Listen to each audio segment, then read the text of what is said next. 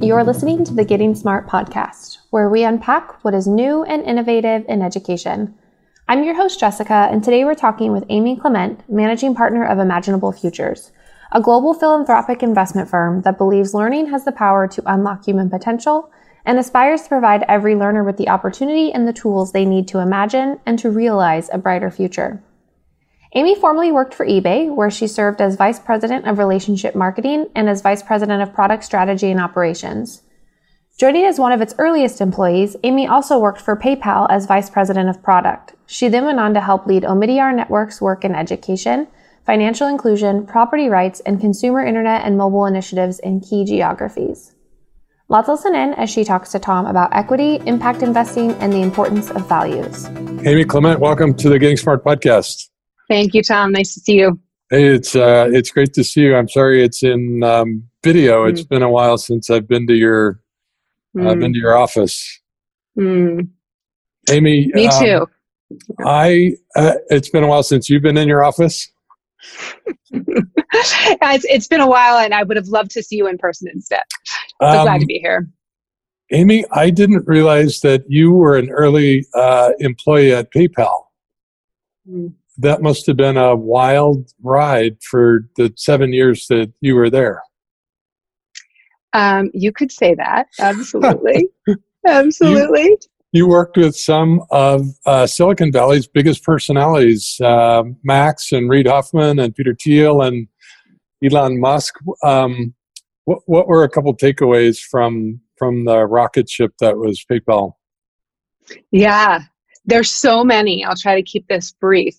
Um, so I was recruited by um, um, X.com back in 90, 1999, which was right. Elon had started.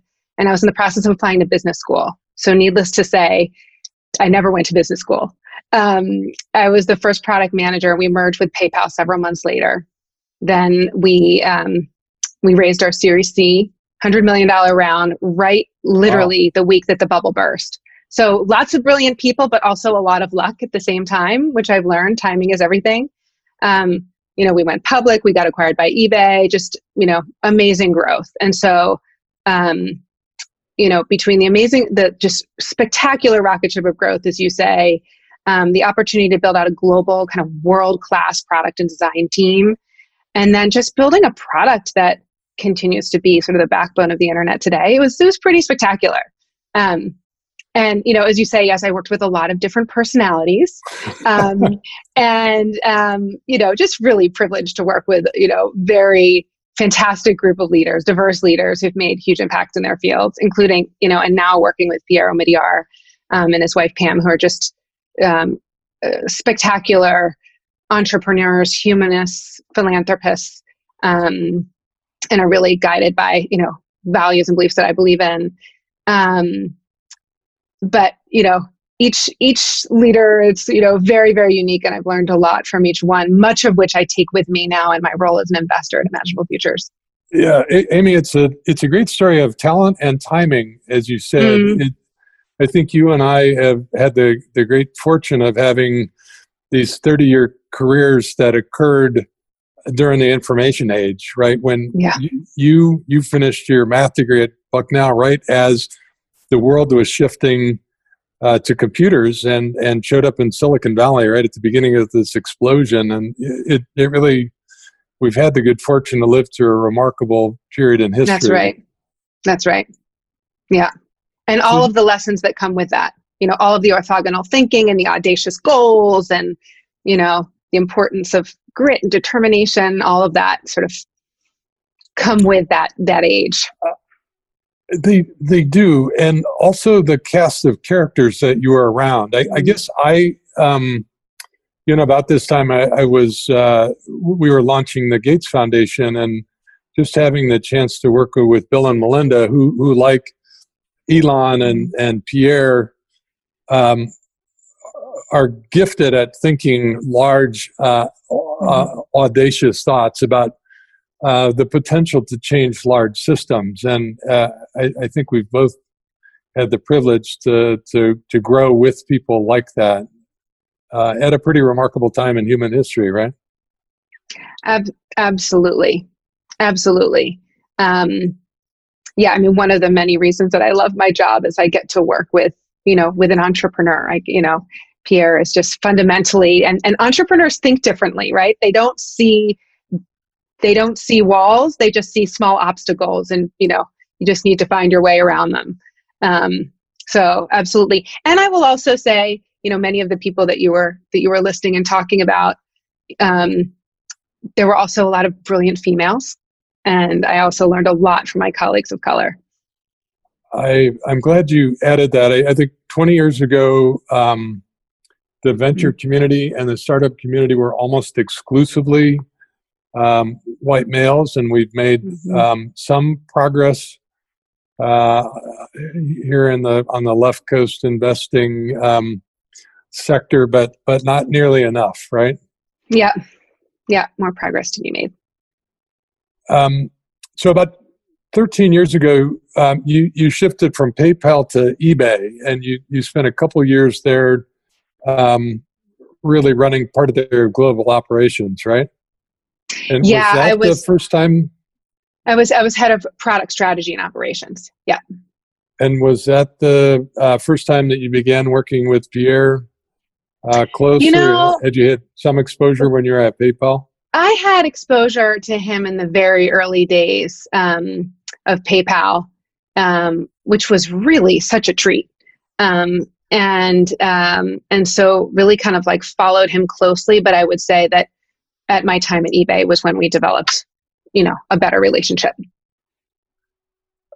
Um, so I'd love to have uh, just a little bit of color commentary for uh, on Pierre because he mm. he's I think less well known than some of the the the highly visible um, mm-hmm. founders of of internet startups, but maybe talk a little bit about um, what you appreciated about uh, Pierre's view of the world, and then why uh, you helped launch um, the Omidyar network.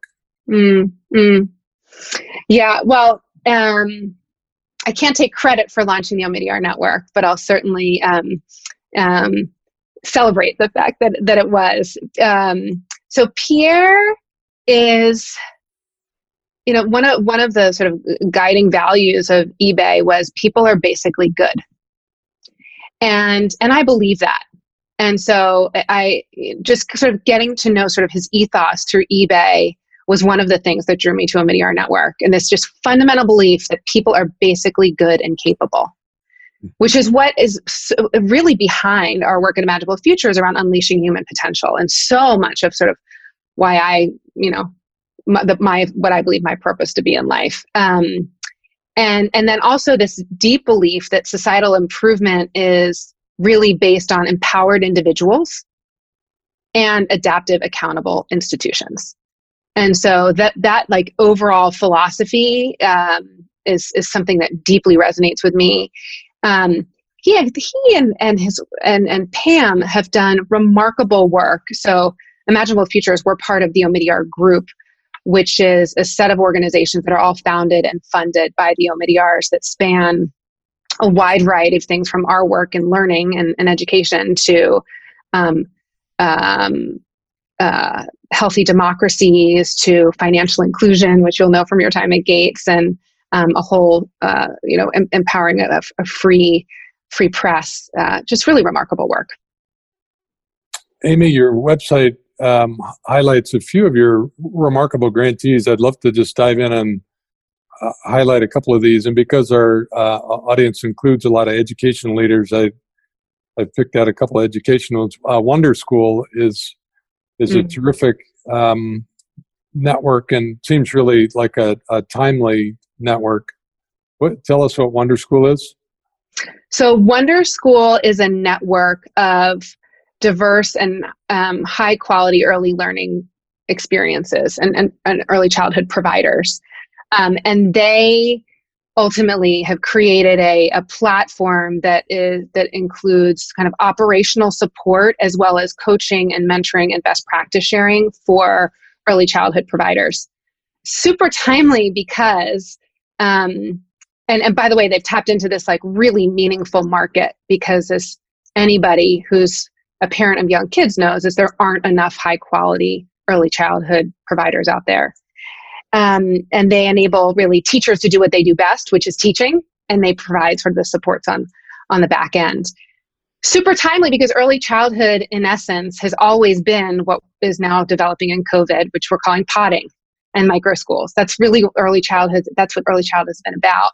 And so their platform, they're actually looking at can they, how might they expand their platform to further support kind of all of the micro schooling and podding that's happening now. And um, you know, and and and Chris and team just have a really strong lens of equity through all of it. So I'm excited to see what they'll be able to do to support support the change in the moment. Amy, you were an early investor in uh, Bridge International, um, mm. which is now probably the world's largest network of, of high quality, uh, low cost private schools, um, mostly in Africa. What, what do you appreciate about uh, Jay Kimmelman and the network that he's created? Yeah. So Jay and Shannon have done just a remarkable, remarkable job. Um, so they run community schools, but what they what they also do, which I'm extremely excited about from an equity perspective, is their partnerships with governments. So they've been they've been partnering with governments on technical assistance um, to bring the the platform of everything they built running running schools to um, to all kids. And what I think is super exciting in this moment of COVID, because their curriculum, their lesson plans, all of their tools was in the cloud. I mean, even though Bridge was running schools, they're ultimately a tech company, right? They're really a tech company. And because their curriculum, lesson plans, everything was in the, in the cloud, they were able to move incredibly quickly to meet the moment and sort of pivot their work to deliver a multimodal kind of integrated approach in a remote at home setting. So they you know they they moved to radio. Their first version was really like radio lessons that were fit for purpose um, various kind of online quizzes and whatsapp and you know various engagement with teachers on, through whatsapp etc but what's interesting is all this requires radio. All this requires batteries. Um, and so one of my big conclusions is in some settings like learning still requires physical. It still requires physical. Um, so they're working on a 2.0 version that really tries to re- resolve a lot of that and they're doing something which i haven't seen yet. Maybe you have tom which i think is really really innovative where they're they're um, they're trying to put hardware into the hands of children that contain the radio lessons in the form of mp3 players. So children can oh. listen multiple times and they don't need to worry about do you have a radio? And they're you know um, uh, um, you know working through battery issues and that sort of right. thing. And then also trying to figure out how, put, how do they put the digital into workbooks. So just incredible innovation. Incredible innovation. It is. Um, a, another innovative uh, african network is spark schools. And uh, before mm. we recorded i mentioned that I, i've had a chance to visit some both in uh, Johannesburg and and uh, in December um, in uh, the Cape Town area. So this mm-hmm. is a remarkable network of uh, of urban low cost schools. W- what is it you appreciate about mm. them? Well, Stacy and her team, um, uh, they they are just extremely focused on delivering a world class transformational learning experience um, for for all kids. And they've figured out how to do this well because they've really locked into this idea of blended learning. Right. Um, which obviously works in their favor in this moment when kids are learning from home. Um, but they've really figured out how to reduce costs by um, combining great teaching and relationship with strong education technology um, with with really internationally competitive results. Uh, I'll I'll include in our show notes stories on both Bridge mm-hmm. and uh, Spark Schools. Uh, love that you guys have supported them. And yeah. and what about Teach for All? Yeah, so so I, I wanted just to share a little bit about Teach for All because again, in this moment, I think it's so spectacular. So, Teach for All is this network of over 50 countries um, who are kind of utilizing the Teach for model pioneered by Teach for America. So, this global network of education leaders. And, um, and so it's just, you know, at a time when everyone is searching for answers and innovation, the fact that they've got this global network is just really coming to light, right? And it's it's so robust. So so I'll just share one quick example and then another kind of reflection, which is um, they developed this WhatsApp channel for teaching without internet. And almost overnight, they had over 1,500 teachers participating from 56 countries sharing learnings of what does it look like to teach remotely kind of without strong you know without wow. connectivity and laptops and all of this and what does it mean like over whatsapp and there's this one story of this one teacher in pakistan who was teaching two classes of 50 girls each and how she created this kind of whatsapp school where she immediately saw by the way a ton of parent engagement which i think is super interesting because it was oftentimes through parents phones. And then the fact that she could really like differentiate her learning in ways that she couldn't when she was in the physical classroom is a really right. interesting observation. And this like light bulb that went off for her that you know i i want to i'm teaching kids not content which is such a beautiful beautiful learning.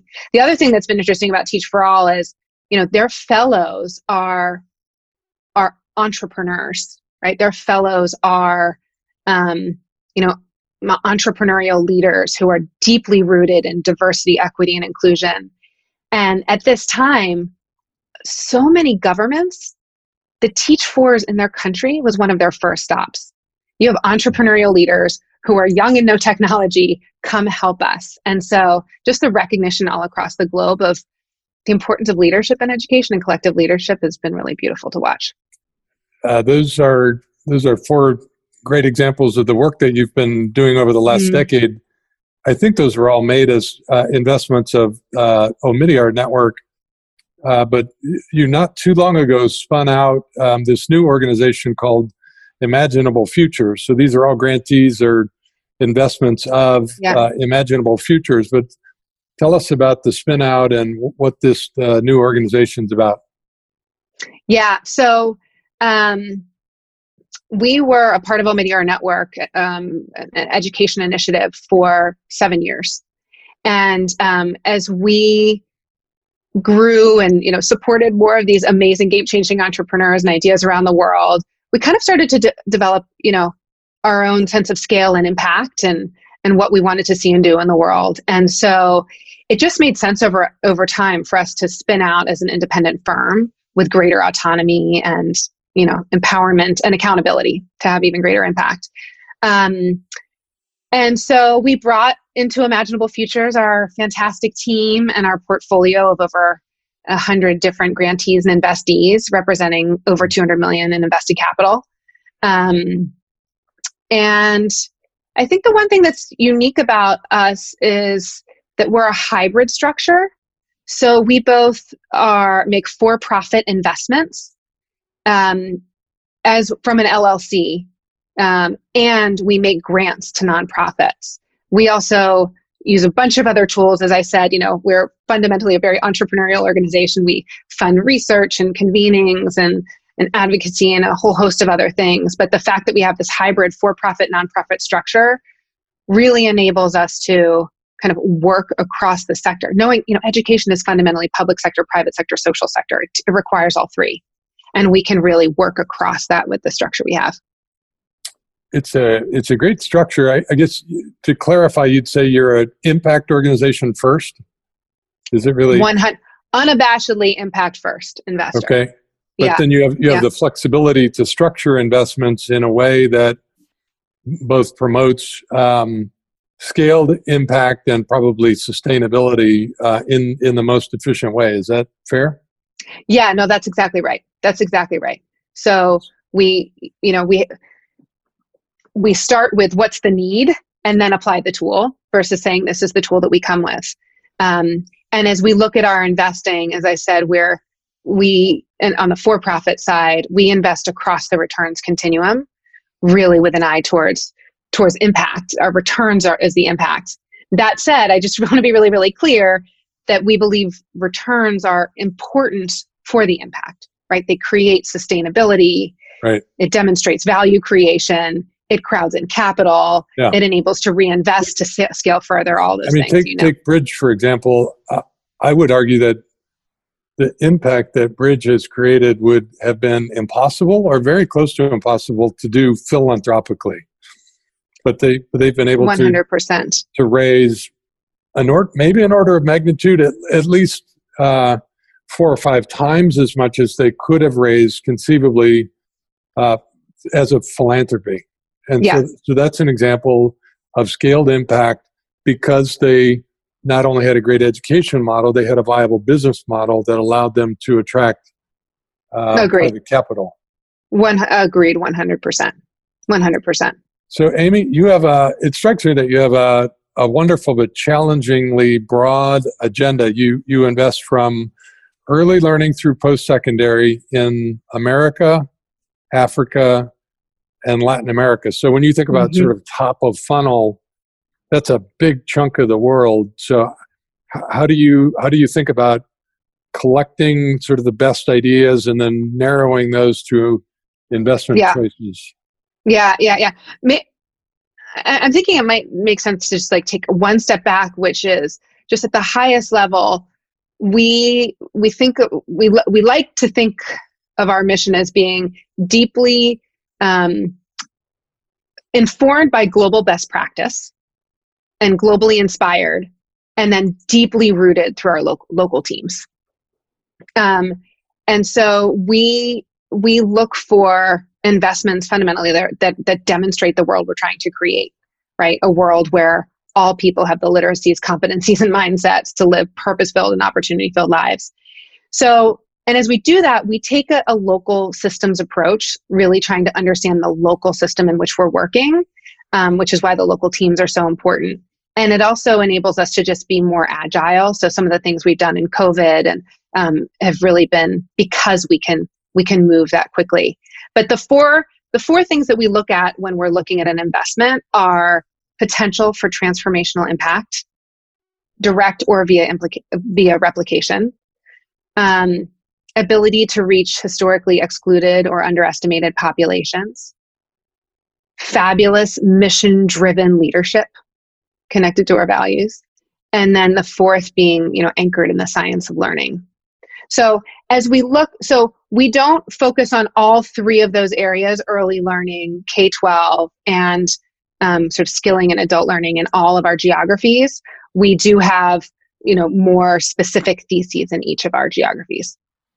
Maybe one Yeah. other thing when you, you know you're asking how do we make our investment decisions. One other thing that I think is particularly important to note during this time, Tom, is our um, organiza- organizational value of, of, of justice seekers and our Yeah. and a focus on equity. I, I And gonna- so, you have a beautiful set of values uh, compassionate change Mm-hmm. makers justice seekers inclusive collaborators Mm. um, maybe a word about where, where those came from and, and how you try to keep them fresh and apply them in your work yeah. Well, so thanks for that. It's something that I'm I'm particularly focused on and, and proud of. It was a, it was they were co-created. One of the very first things we did when we worked with the board to say, you know what, it makes sense for us to spin out of Omidyar Network was I got the global team together for three days and we co-created our values. Um, the very first thing we did. We're very deeply rooted in our values. And I will say they're beautiful and they're aspirational, right? I mean, fundamentally, we're, we're, Right. we're a group of humans and, um, and we are imperfect. And so we're always, um, they, they are, they are aspirational values that we're hoping to live into every day. And we keep them fresh because, wow, we're, we're just, you know, we're just a, um, um, you know, a nine month old organization. So they are still really fresh. And, um, and we, we try to operationalize them across so much, so much of our work, whether it be our investment decisions or our people decisions or, you know, just how we interact each day. amy your investments are, are they about 50-50 between return seeking and, and That's right. philanthropic is that Yeah, by design right. or is it just worked out that way You know, it, it it's really just worked out that way. We haven't we have incredible flexibility. I'm just so grateful for for my board and um we we have incredible flexibility and it just kind of has has turned out that way. I do think that in this time of crisis, Tom, I can see us doing more nonprofit, perhaps, just right. given the the dire need um, stemming from the multiple crises around the world. I, I want Amy. I want to talk about risk um, in, mm. in, a in a couple of respects. It it strikes me that this is true, especially of philanthropy. Um, that my global criticism of philanthropy is that it doesn't take enough risk. Uh, that it's it's so interesting to watch these boards because r- people get rich, uh, often being entrepreneurs, and then they sit on boards, um, particularly of these perpetual foundations, and they become very risk averse. And you see a book of work that is really um, has very low percentage um, of of risk taking. When it strikes me that this for global society has to be the category where we take risk. It has to be the social sector r&d and it I, I, guess it strikes me that your structure allows you to encourages you to to take more mm. risk than traditional foundations it, it, would you agree that that most i would yeah i, I mean i so I, I, I love your thinking tom and, and i i agree um, i think that that that this is a place where the social sector needs to be taking more risk. And as I said, one of the reasons why I love my job is we're we're, we're empowered and enabled to take that that right. that re- risk, and I'm I'm enabled to, to to bring that to the team. Um, so we are always trying new tools, new things, new approaches. Um, uh, you know, I think I think it's the right question. We we typically invest in early stage, so we are taking risk. You, typically by by going more early stage. And our investments are really positioned as kind of a de- demonstration portfolio for us to, you know, encourage new capital, to, to learn how we might better serve the ecosystem, to inform policy, to crowd in funders, inspire entrepreneurs, etc. And so, um, um, yeah, I mean, we take risk in a, in a host of different ways. Maybe I'll just share a couple of examples that come to mind. So, one is because of that hybrid structure we spoke about, we're able to do some interesting things. So, a couple of years ago, we got a call by a, a company called Duck Duck Moose who said, um, we have one of the most incredible and what we what we determined through doing the research they have one of the most incredible early childhood products out there and they weren't able to be a sustainable company because of changes to how the, the app store was working and other things and they said and there was a proposal on the table to be acquired by Khan Academy. But in order to do that, they needed a multi-million dollar check. And so it was this idea of having a for-profit be acquired by, you know, be converted to a nonprofit and be acquired by a nonprofit, which was, you know, interesting. Um, and we were able to move incredibly quickly to make this happen and wrote a $3 million check back in 2016 that has had such fabulous results. Um, they are, you know, especially in COVID, Khan is seeing record usage. And Khan Academy has had just like unprecedented demand. In the in the first month since school closures, they saw an additional 1 million signups and are, are continuing to grow, you know, 2000% year over year with a highly efficacious, beautiful product. And I can I can speak to it because my five year old daughter still uses it. Um, We've also used our risk capital to incubate um, ecosystem players. So we take the knowledge from working with these entrepreneurs to understand what's needed in the ecosystem. So, two examples here are we incubated Global Schools Forum, which is a global network that supports non state school operators. So, think of Spark or Bridge, um, enabling best practice sharing around the world and facilitating more supportive kind of policy and government relationships. Um, we also incubated Promise Venture Studios, which is a design studio here in the United States for early childhood. Um, Matt Glickman was an EIR with us, and um, just so proud of the work that they're doing to bring more innovation. And then we made some really early stage investments that are kind of seed stage that are where we saw like massive market need, massive impact, and it's still really early. So one that I would call it, I'm super excited about during this time is Edquity. So Edquity um, basically the problem they recognize with that there is that there's 3 million college students every year who drop out of college due to like a very time sensitive and, and, and somewhat small financial crisis right. in the realm of things bucks, right yeah, yeah, a couple hundred bucks Um, and so, and in this time, right, financial security, housing, you know, housing insecure, all these things are, are, are moving in the wrong direction. So they are really shifting how colleges and universities can respond to that by building kind of this like real-time tech-based platform that can access this emergency funding and need. So they're just exploding. Um, so it's you know unfortunate that they are that they that there's so much need, but really fantastic that we um, we made the bet when we did. Amy, we um, were connecting uh, because you you just issued a terrific new report uh, that I, I read last week. It's called Learning Reimagined Radical Rethinking for Equitable Futures. Mm. Uh, I found it beautiful and timely and provocative. Um, what t- tell us about the report? What, what were you trying to accomplish with that? Well, first of all, it means a lot for you to say that, so thank you.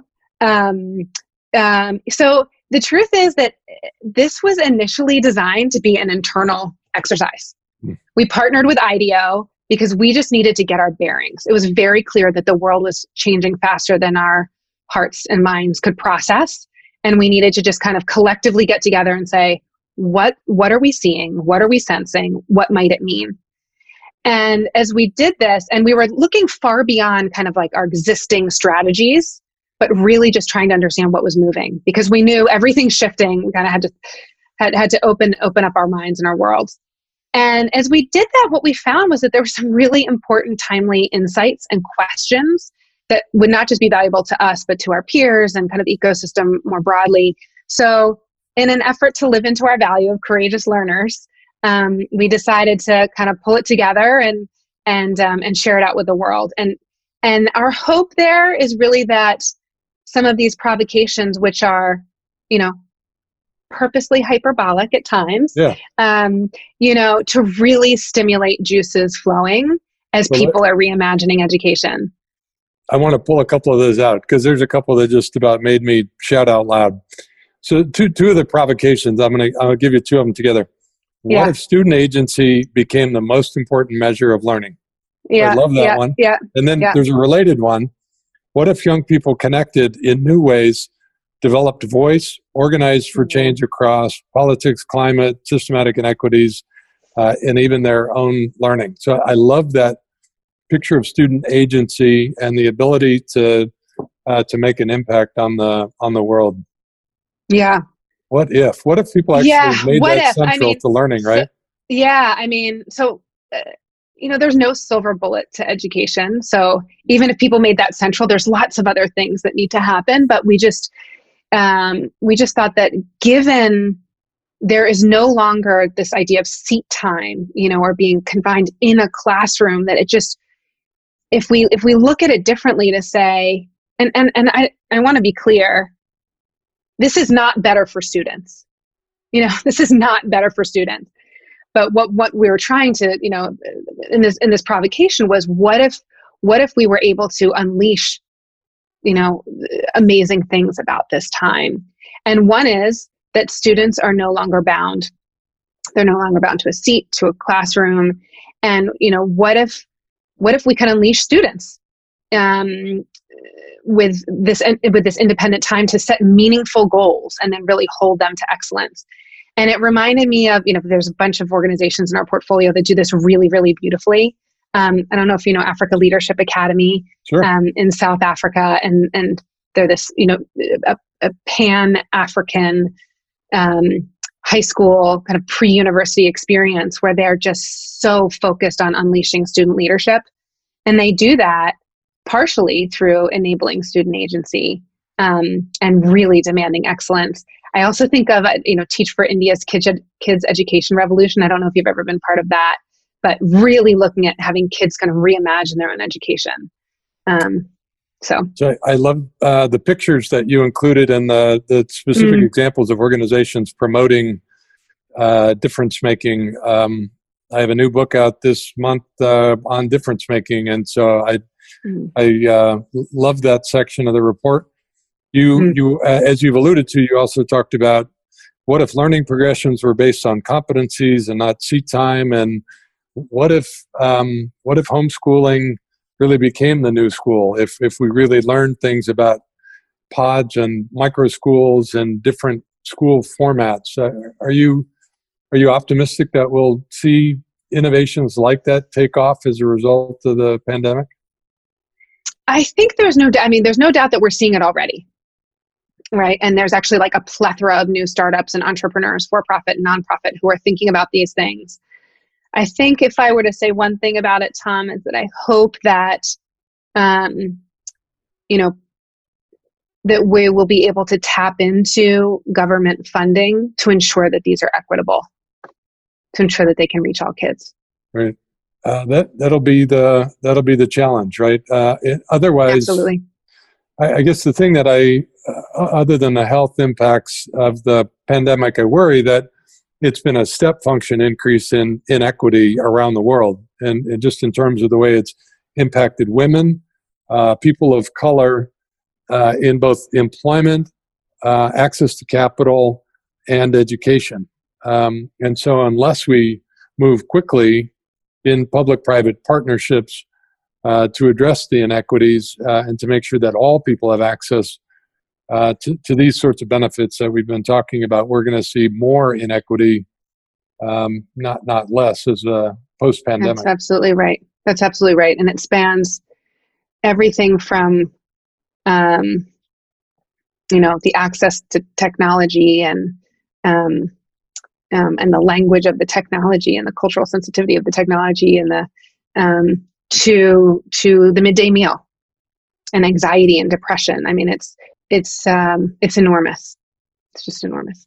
So we love the report, uh, "Learning Reimagined: Radical Rethinking for Equitable Futures." Take a look at that. Um, Amy, as we close out, uh, any thoughts on what's next at uh, at your new organization? Yeah, I mean, I would say we are, um, as I think about, it's hard to look out too far these days. Um, the kinds of things that we're thinking about right now are ensuring that we're supporting our fantastic portfolio of change makers um, and being great investors and grant makers um, and and supporting our you know the individuals as, as whole people as we would support our children holistically um, just continuing to learn and listen um, and and hold our assumptions lightly further centering our work on equity um, and, and experimenting so i mean there, there's a lot there um, the one thing i did want to say tom about the report is um, i really want to recognize so it's it's you know titled learn, learn, learning reimagined um, that there are people listening to your podcast as who who've been doing this their whole lives. Right. You know, there are teachers, there are education leaders. And so I just want to recognize and thank them and appreciate them for everything that they're doing today and have been doing for a long time to reimagine education and, and bring all that to life. That's a great place to close. There are educators, uh, tens of millions of educators around the world um, that are reimagining education live as uh, as we speak um, and supporting um, a couple billion young people under uh, really um, difficult circumstances. So we, we really appreciate the work that they're doing now. Um, I appreciate the way your organization has has stepped in and, and is trying to um, provoke in a in a positive way and support uh, financially new models that uh, have the chance to scale and uh, build access to, to, to, quality globally. So we appreciate your work and uh, thanks for joining us on the Getting Smart podcast. Thank you, Tom. A big thanks to Amy for joining us today. For more on impact investing and funding models, check out episode 282 with Chantel Garvey. We've got it linked here in the show notes as well as on the blog at gettingsmart.com.